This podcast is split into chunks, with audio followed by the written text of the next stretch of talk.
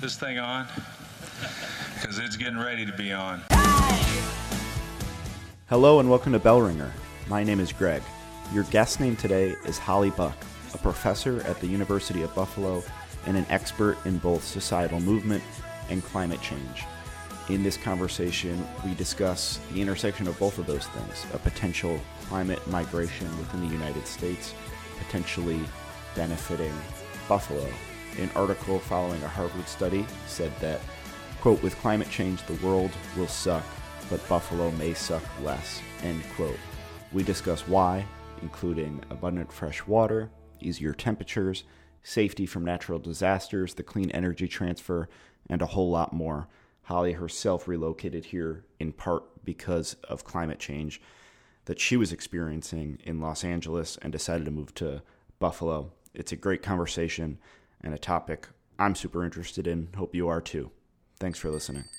So I have a PhD in the sociology of development, which is a wonky way of saying I think about um, how societies change over time and, you know, how we can achieve our goals. But mostly I focus on climate change and the energy transition. And here I am at U B. I'm an assistant professor of environment and sustainability.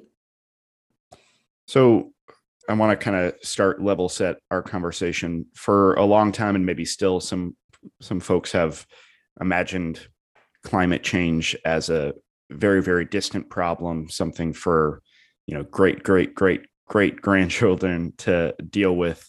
And I think we know now that's not the case. So, um, you know, from your point of view, kind of level set the conversation for us. Where are we? Where are we headed? How soon? Um, so folks can kind of get in the right mindset as we dive into this. Yeah, well, we just had the strongest scientific warning yet from the Intergovernmental Panel on Climate Change, which is a body of scientists from all around the world. Um, they write these very long reports, you know, three thousand plus pages every five, six years or so. And the latest one has just been released, or the first part of it.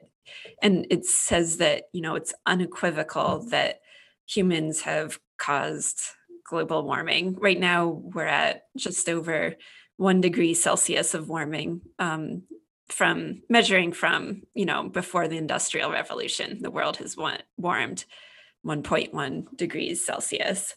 And we're already seeing impacts from that um, in the forms of, you know, increased likelihoods of extreme weather events, um, like storms, like more heat waves. And eventually we'll see more and more impacts that are longer term, like sea level rise. Right.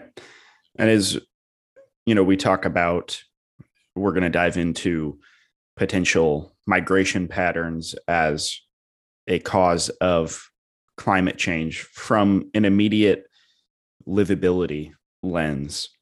To you, what's the first hindrance? Like, it, is it heat? Is it rising sea levels? Is it that kind of extreme weather? What's maybe the first thing on the horizon that, you know, we'll really feel the impacts of? I mean, a lot of people, obviously, in, in California and other places in the West are facing um, tremendous wildfires, unprecedented. I mean, obviously, there's a precedent for fire in the West, but the sorts of fires we're seeing now are quite different. Um, I think that the mega drought in the Southwest is another really concerning thing that's happening. Um, so those are kind of the first things I think about right now. I mean, in terms of other things, it might just be, you know, something that's used to be considered a once in a hundred year flood or a once in a fifty year flood might be happening, you know, once in ten years, those sorts of things that are harder to see the pattern if you're just, you know, a person living your life compared to seeing smoke in the air and having to breathe it every single fire season. So now to kind of narrow in on, on Buffalo and get more specific about the conversation that we'll have, um, there was a study and a bunch of articles, one saying, quote, with climate change, the world is going to suck, but Buffalo may suck less, end quote. Um, and, a, you know, a couple of studies, that's kind of a tongue-in-cheek headline about it. But what does um, a place like Buffalo possess that might make that true? Well, Buffalo, I mean, obviously people point to the, the Great Lakes as a source of fresh water, which I think is important. I think also we should recognize that the Great Lakes also have a lot of threats. Climate change will increase um, harmful algal blooms, is my understanding. Uh, I could talk to some of the ecologists down the hall about that, but, um, you know, invasive species. So it's not like there's no problem there, but there is, you know, water resources, there are, the temperatures are more livable. So kind of under a middle of the road um, climate scenario, the climate of Buffalo might look something like what Louisville, Kentucky is like today, which is still, you know, warmer, but um, not unlivable, right? Right. Yeah. So they say that the zones of most suitable temperatures for you know, human survival or, or life, you know, used to be along the, you know, sun belt of the country and out west. And as climate change sets in further, those zones will move further, no- further north soon, including Buffalo. Um, but then you look at the migration trends within the United States and it's people kind of moving south to a lot of those Texas cities, you know, Houston, Austin, Nashville, and Tennessee. Um, at what point do you think those two kind of contradicting truths meet each other? You know, that's a hard question. And I don't have a, a crystal ball, but I would say possibly in the next ten to twenty years, that migration pattern will look pretty different. Um, that's my, like, like, that's my personal feeling. It's not grounded in like some study I've read, because this is actually a challenging thing to forecast since, um, you know, a lot of people, when they decide where to move, we talk about kind of a push factor and a pull factor. So they might be moving away from something. They're probably also moving towards something. And so people might tend to move to a place where they know other people, for example. Um, it's not like climate will be the only thing in people's calculus. So we have to also think about what's going on with the economy, what's going on with urban development. That's why it's kind of a, a challenge to predict these kinds of things. Right. Well, on the economy, um, I've read some things that say kind of like agriculture and farming is one of those first kind of economic, outside of maybe impacts from a disaster, but is one of those first economic dominoes to fall where maybe across the South, farming just will be untenable and it might make regions like Buffalo actually better for agriculture. You know, we have a strong agricultural base right now, especially within like dairy processing. Um, do you think kind of those economic pressures maybe push people more just from a lack of choice at a certain point? I wonder what will happen with agriculture because it doesn't employ a whole lot of people in this country anyway. Um, very small percentage of people are employed in agriculture, but there are a lot of people who work in service industries around agricultural production, you know, fixing farm equipment or what have you. Um, and I, I do think that, you know, a lot of places that have production like Arizona, you know, a lot of the water from the Colorado River is being used for agriculture. And I, I don't see how that is going to be tenable in the future. Poss- parts of California as well, possibly. And also thinking about the depletion of the Ogallala and, you know, places that are doing um, farming in like the western parts of Kansas, some parts of Nebraska. So that, that I imagine will change. And there will be a migration of people from those sorts of communities if they don't have agriculture as a base. But then there's a question of what other basis could those communities have, you know, especially with remote work. I think this is changing things in a lot of these small towns that used to be based in agriculture. Now people can be living there, working for a company somewhere else. Um, and then there's kind of the energy is kind of a large part of the emissions puzzle, as I understand it. Uh, Buffalo, and thanks to Niagara Falls, is a large hydropower hub.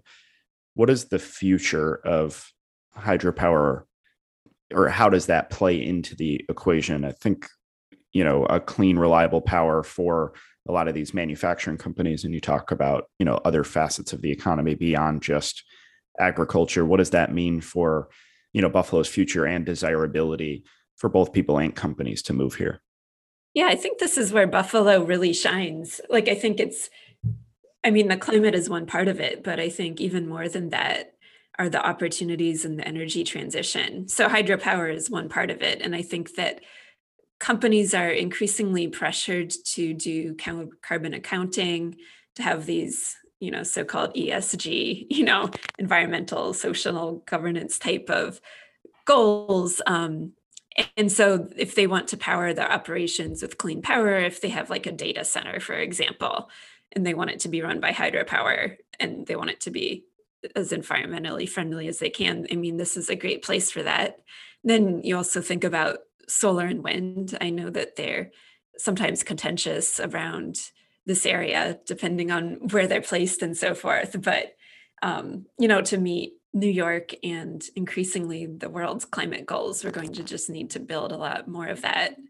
Um, and I think it can work for our economy. And then there's also things like um, electric vehicles, uh, battery storage for all this renewable energy. energy that, that needs to be stored, as well as hydrogen, um, which can also be a form of storage for energy as well as a fuel. And so if you can produce hydrogen with electricity, then it can be green hydrogen. This could be a place for that. I think there's at least one company, um, Plug Power, that's, you know, planning to operate in this area. So great. I think the future is bright in that way.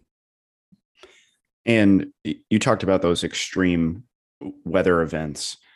Um, at the top of the conversation, Buffalo currently, you know, has a very low risk of natural disasters. And that's something that companies, um, especially, and obviously individuals, you know, desire. Companies from, you know, you mentioned data centers, uh, a hurricane or an earthquake can be, you know, an expensive mistake, even if there's not like a human or medical cost. So while we have this low risk of natural disasters, and it sounds like those might become more common throughout the country and world, is that another area where, you know, Buffalo may shine or have an advantage over, you know, a coastal city or a place where, you know, tornadoes or earthquakes are more popular out in the West, maybe? I think so. I think that's fair to say. Yeah. I don't know how high that figures on a company's list of things that they consider when they're siting, but I would bet that it will move higher up that list as time goes on. Right. And one of the articles about Buffalo mentioned, I think it was someone that had moved to Buffalo from Puerto Rico after a hurricane. So there is kind of that personal, you know, unfortunately displacement as well, but also personal impact, not just on the company side. Do you think that would have any effect as these become maybe more common in other cities? I mean, that, that would be a great study, right? Because some people, if they are displaced because of an extreme event, they might move somewhere for a short time and then they might relocate to where they were before. And so there's kind of a question, like, now we're starting to see places hit by repeat disasters. At what point does that person decide to relocate permanently? Or do what point do businesses decide to relocate permanently? When do these properties become uninsurable? These sorts of questions. I think we're just kind of in the beginning years of understanding that. So you, as I understand it, moved to Buffalo yourself, right? I did. I moved here from Los Angeles. So, um, you know, putting aside the conversation on climate, how has, you know, your experience within the community been, and uh you know, your perspective as someone that's lived elsewhere obviously is interesting for this conversation? I mean, having moved here during a pandemic has been kind of weird, but I, I can say that, you know, the the climate was a pretty big factor for me personally. I mean, given that I think about climate change all day long, that may not be surprising, but um you know, we would have lots of days where the school would be closed because the, the smoke was too bad. And it's a relief not to, like, of all the things to worry about in life, at least I can scratch that one off my list for now. And then how have, you know, despite the pandemic, how has just kind of you know, getting ingrained within the community. Obviously, U B is a large community itself, but then, you know, Western New York, otherwise, how have you found your experience or, you know, things you've enjoyed doing, anything like that? It's been, it's been great. I mean, I've enjoyed really the simple things like the blueberry treehouse farm near where I live, you know, good blueberries, good music, nice people, great pizza. I mean, all the good stuff is right here. So you wrote a book after geoengineering, Climate Tragedy, Repair and Restoration. Tell us a bit about that. Yeah, so that book is meant to be an introduction to some of the technologies that scientists are studying that could make, I mean, in some cases mild, in some cases extreme interventions into the climate on purpose. So one part of the book focuses on technologies that would remove carbon from the atmosphere and either store that carbon in ecosystems, in forests and soils, or store it in rocks underground. And that's all technology that we know how to do, but we're not really doing it at a big scale yet.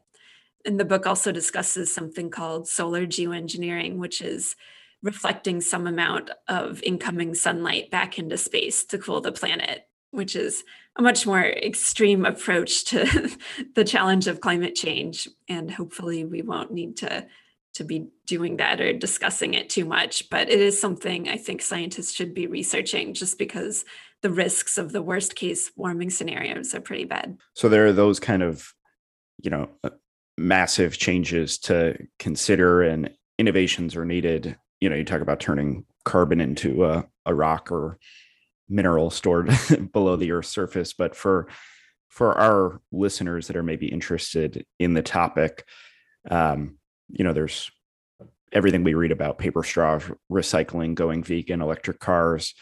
What's kind of the biggest, in your eyes, like personal change that that someone could make that would have the the largest impact? I mean, I think that the the thing we need to be doing is really voting for policies that will and further the energy transition, because these things are too big to be fixed by one person. But on your own kind of consumer level, um, if you fly in airplanes, that might be the biggest contributor. You could think about the different offset programs or even carbon removal programs that are out there. I think the other thing that we should be thinking about here is um, if you have uh, you know, an older H V A C system that might need to be replaced, think about getting an electric heat pump. Um, this is really important for electrifying your home. It can make a big difference. It also functions for air conditioning. If you don't have A C and you want to install A C, think about a, a heat pump. And there's a ton of organizations local in the area that will like help you figure out what's right for your home. Um, Push Buffalo and other programs, even your utility probably has info on this. Great. And is there anything else that maybe I haven't asked you that you think is kind of an important to the equation or conversation about, you know, a potential larger scale climate migra- migration and how Buffalo may benefit? Yeah, I think that Buffalo might benefit not just from, you know, increasing the population, but also from tourism, because right now we have a lot of people who live in northern climates. They want to go somewhere nice in the winter. In the future, we may see increasing numbers of people who live in southern places and want to go nice, you know, somewhere nice in the summer to escape the heat. So I think that Buffalo, um, in our tourism planning, could be thinking about attracting some sort of those sort of travelers in the future. Well, thank you very much for your time. Before I let you go, we always end on a couple hard-hitting blizzard round questions. So if you were a flavor of ice cream, what would you be? Um, Rum Raisin. What's a book or T V show that you'd recommend? Uh, I've been watching Counterpart um, on Amazon Prime. I recommend that. Do you prefer a text or phone call? Depends on the person. H- hiking or skiing? Hiking. Bills or Sabres? Bills. And last question. I'm not sure where this is going to go. Chicken wings, drumstick or flat? I don't even understand the question. That's how you know I'm new here. Do you eat chicken wings? I mean, now and then. Okay. Well, I there's the one that, like with the two bones or the one bone? Oh, the one bone. Okay. That's no, a drumstick. No, no, no. I mean the two bone. Yeah. All right. That's a flat. That's why I was nervous to ask the question. I was like, you know, you've only been here during a pandemic. I don't even know how many opportunities you would have had, but I've learned something important then. Yeah, there you go. You've taught me a ton and I taught you one single thing.